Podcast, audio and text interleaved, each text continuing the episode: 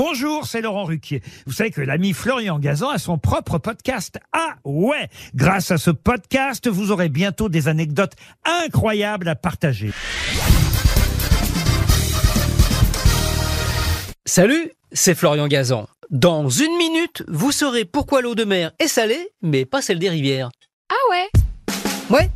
Il y a dans la mer environ 49 millions de milliards de tonnes de sel dissous dans les océans. À l'échelle d'une bouteille, un litre d'eau de mer contient 35 grammes de sel, soit l'équivalent de 6 cuillères à café. Et pour savoir comment tout ce sel est arrivé là, il faut revenir un tout petit peu en arrière, un peu beaucoup même, il y a 4 milliards d'années, juste après la naissance de la Terre.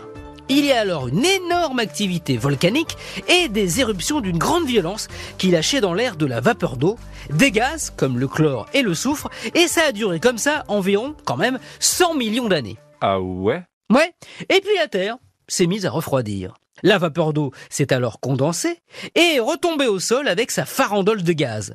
Au contact des roches, qui étaient riches en sels minéraux, dont le sodium, la pluie, en ruisselant, a emporté des fines particules de roches et commencé à former des rivières, puis des mers, qui sont un peu le terminus de l'écoulement d'eau. Et là, s'est produite une réaction chimique. Le chlore de la pluie plus le sodium des roches, ça a donné du chlorure de sodium, le nom savant du sel. Ah ouais? Oui, ce qui explique la salinité de l'eau de mer.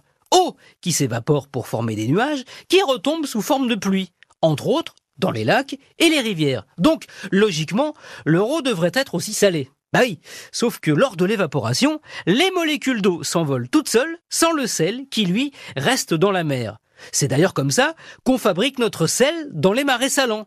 La chaleur du soleil fait disparaître toute l'eau, jusqu'au moment où il ne reste plus que le sel, qu'on récolte ensuite. Voilà pourquoi, contrairement à nos mers, nos lacs et nos rivières sont au régime sans sel. Merci d'avoir écouté cet épisode bien assaisonné de Ah ouais? Retrouvez tous les épisodes sur l'application RTL et la plupart de vos plateformes favorites. N'hésitez pas à nous mettre plein d'étoiles et à vous abonner. Merci et à très vite.